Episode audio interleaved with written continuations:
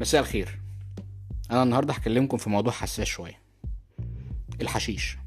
أكيد قصدي مش النجيلة يعني. لا الحشيش اللي هو بتاع المخدرات. أنا أول ما جيت أمريكا كانت حيازة الحشيش جريمة فيدرالية. ولو كان اتمسكت في قضية حيازة أو تعاطي كان بيبقى ملفك الأمني بيبقى زي الزفت ويبقى قابلني لو عرفت تلاقي شغلانة محترمة. لدرجة إن في مقالات كتيرة طلعت إن الناس الهوملس اللي في المدن الكبيرة زي شيكاغو وال اي ومنهاتن الناس الهوملس ديت كانت عبارة عن ناس تعاطت مخدرات أو تم إدانتها في قضية مخدرات وبعد كده عجزت على إن هي تلاقي أي طريقة تأمن بيها دخل وحياة مستقرة. مرة واحدة في 2012 بدأت بعض الولايات تقنن حيازة الحشيش وتعاطيه ومخدر المرجوانا أو الويد وتقريبا في 2016 نص الولايات الأمريكية بقى مسموح فيها الإتجار وتعاطي الحشيش. لدرجة إن أنا مرة كنت في سياتل وبتمشى على الواجهة المائية ال waterfront بتاعت سياتل لقيت مهرجان اسمه مهرجان الحشيش. والبوليس قاعد بيحمي الناس والناس البياعين عمالين يبيعوا ال weed وسجاير المرجوانا ونبات ال cannabis اللي هو الحشيش والناس عمالة آخر تمام تشرب ومهيصة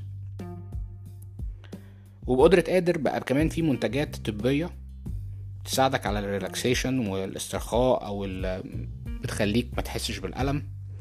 ومنتجات تانية recreational أو ترفيهية زي الحاجات اللي بتخليك مبسوط وبتضحك ومنتعش. آه وكل ده كان مستخرج من نبتة الحشيش. وحتى الولايات المحافظة زي ولاية تكساس اللي أنا عايش فيها واللي كانت ولغاية دلوقتي بتمنع الإتجار العلني في ال cannabis أو ال weed ظهر فيها مشتقات زي ال CBD وال T8 اللي بتخليك هادي ومسترخي وأصلها جاي من نبتة الحشيش. يا نهار أبيض يا جدعان يعني الحاجات اللي كانت بتودي السجن زمان بقت بتتباع عادي في المحلات وممكن تتعاطاها علشان ت relax وتريح دماغك من ضغوطات الحياة. إيه السبب في التغيير المفاجئ والغريب ده؟ خليني نرجع شوية لورا واخدك لمصر في أوائل القرن العشرين. كان في حاكم أو حكمدار إنجليزي عايش في مصر وكتب مذكرات واسمه توماس راسل. المذكرات دي قام بترجمتها كاتب مميز وصديق عزيز هو الكاتب مصطفى عبيد. وفي المذكرات دي على لسان توماس راسل بيشرح مصطفى عبيد إن الحشيش انتشر في مصر في أوائل العشرينيات ومخدرات تانية زي الهيروين والأفيون وكان السبب الرئيسي لانتشار المخدرات دي هي البلهارسيا هتقولي إيه اللي جاب البلهارسيا للافيون والمخدرات والحشيش؟ هقولك إن بعد التحول من الري بالغمر اللي هو كان النيل بيجي وبيحصل الفيضان فكل الأراضي تتسقى بالمية بدأت الحكومة تنشئ ترع ومصارف وتبني سدود. وده تسبب في ظهور مرض البلهارسيا وأصبح أكتر من 70% من المزارعين مصابين بالمرض ده. وده أثر على كفاءاتهم الإنتاجية سواء بقى في الغيط أو في الزراعة عامة وعلى صحتهم وخاصة صحتهم الجنسية مع أزواجهم. فالراجل بقى حاسس دايما إن هو ضعيف ومش قادر ينتج وكمان مش قادر يكفي احتياجات أسرته. فعلشان يهرب من الواقع الأليم ده اتجه للمخدرات وتغييب عقله عن الواقع المؤلم اللي هو عايش فيه. يعني ببساطة الإنسان بيلجأ للمخدر لأنه بيقابل صعوبات في حياته وهو مش عارف يحلها فبيبدأ يحاول إن هو يغيب عقله علشان ينساها من خلال تعاطي المخدرات. طب تفتكر الإنسان في عصرنا الحالي بيحاول يهرب من إيه؟ بعد قراءات عديدة وأبحاث أقدر أقولك وده رأيي أنا الشخصي إن في عاملين مهمين جدا بيسببوا إن الإنسان يلجأ للمخدرات. أول عامل اللي هو الوحدة. العلاقات الإنسانية دلوقتي بقت بتركز قوي على مصلحة الفرد بدل الجماعة. والعلاقات الاجتماعية في الأسرة وما بين الأصحاب وفي الحي بتاعك والناس في الشغل بقت سطحية وقلت. وكمان بعد الكوفيد بقت العلاقة بين الناس عبارة عن مكالمات تليفون أو تعمل شات على الزوم فبقى دايما أنت لما بتيجي تخش في المكالمات دي أو بتعمل شات على زوم أنت بيبقى عندك هدف معين عايز تخلصه في المكالمة ويبقى عندك توقعات من الإنسان اللي قدامك. والناس كمان بدأت بتفضل إنها تتواصل معاك على ال social media علشان يقدروا يتواصلوا مع كذا واحد في نفس الوقت. وده طبعا بقى أحسن لهم من إن هم يقابلوك ويقضوا معاك وقت face to face أو وجها لوجه وتقدروا تبصوا في عيون بعض وتقرأوا تعابير الوشوش بتاعتكم كل ده ما بقاش حاجة مرغوب فيها أو حاجة desirable. وبالتالي العلاقات زي ما قلنا بدأت تبقى سطحية والإنسان بدأ يشعر بالوحدة. لأن أنت مهما قضيت على السوشيال ميديا هيجي عليك وقت وهتحتاج إن أنت تشبع رغبتك في إن أنت يبقى معاك حد إنسان قدامك تقدر تبص في عينيه وتتكلم معاه وجها لوجه. السبب التاني هو الإحساس بالإنزعاج من سرعة الأحداث والخوف من الفشل. يعني إيه الكلام ده؟ يعني زمان كانت الأحداث بطيئة وبتاخد وقت علشان تتغير. فلو زلزال مثلا حصل في مكان ولا تسونامي كان ممكن الإعلام يتكلم عليه لمدة شهر.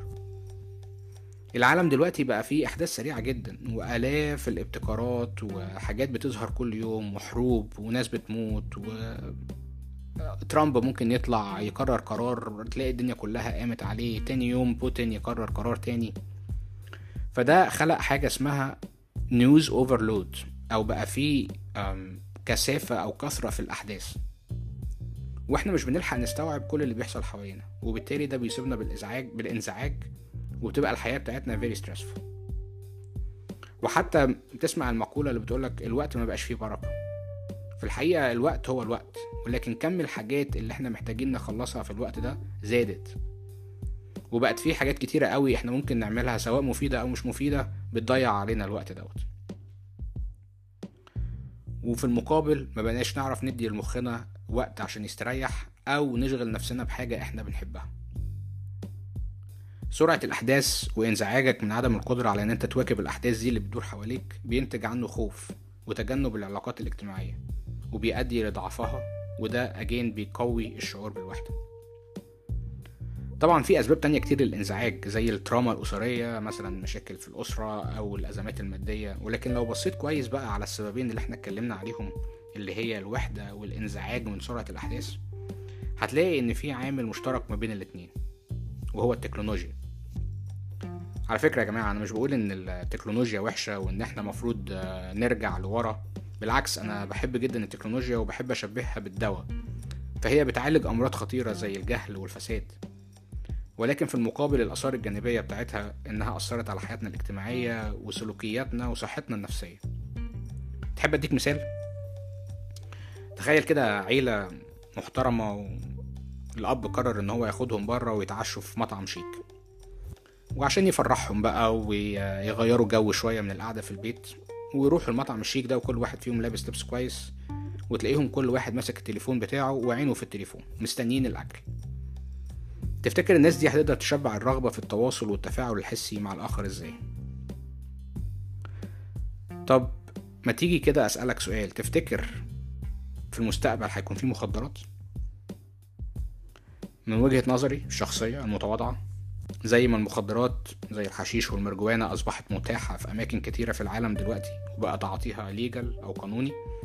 أنا متوقع بقى إن ال hard core drugs زي الهيروين والكوكايين في المستقبل هيبقوا هما كمان legal عارف ليه؟ عشان الاكتئاب هيزيد بين البشر. نتيجة الانتكاسة اللي هتصيب العلاقات الاجتماعية. والناس هتفضل إنها تتعامل مع برامج الذكاء الاصطناعي زي ال ChatGPT والحاجات المتطورة بقى اللي هتظهر في المستقبل. وأنا ما استبعدش كمان ان هيبقى في آليين أو انسان آلي هيظهر هيبقى شبه البشر بالظبط. وبالتالي النشوة والسعادة اللي إحنا بنحس بيها مع الناس اللي بتحبنا وبتقدر وجودنا معاهم مش هتكون موجودة. وبالتالي الناس دي هتلجأ إنها تستخدم المخدرات لإجبار الجسم على فرز هرمون الدوبامين وهو الهرمون المسؤول عن السعادة. هتقولي دي نظرة متشائمة للمستقبل مش كده؟ بس صدقني كل واحد فينا ممكن بدور صغير يقدر يغير الصورة القاتمة دي للمستقبل.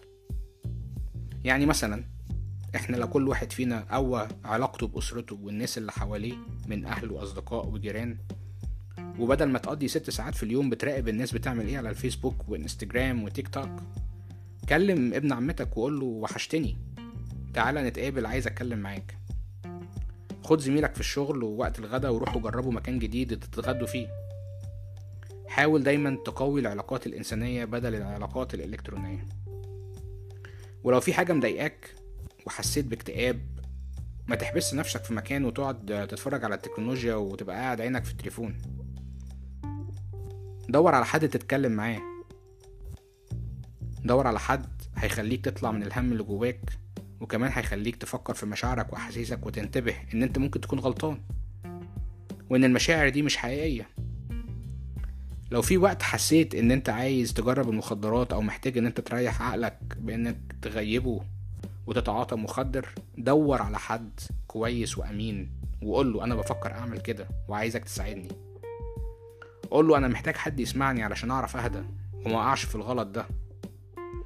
وحاول تلاقي بديل صحي. روح اتمشى المسافة طويلة لغاية ما تحس إن أنت طلعت كل الطاقة السلبية اللي جواك وانك هديت شوية. يا جماعة حافظوا على العلاقات الاجتماعية دي مهمة جدا. وإن أنت تقابل الناس وش لوش وتقعد تتكلم معاهم والعيون تتلاقى. وما تخليش وسائل ال social media وال electronics تاخد كل وقتك. والا هينتهي بينا الوضع إن الأجيال الجايه الجاية كلها هتتعاطى المخدرات. عارف هيتعاطوا المخدرات ليه؟ علشان يعرفوا يحسوا بالسعادة وبالنشوة اللي هم مفتقدينها نتيجة لغياب العلاقات الاجتماعية. يا رب يكون كلامي مفيد ومستني رأيكم على صفحتي على الفيسبوك وألقاكم في الحلقة القادمة إن شاء الله.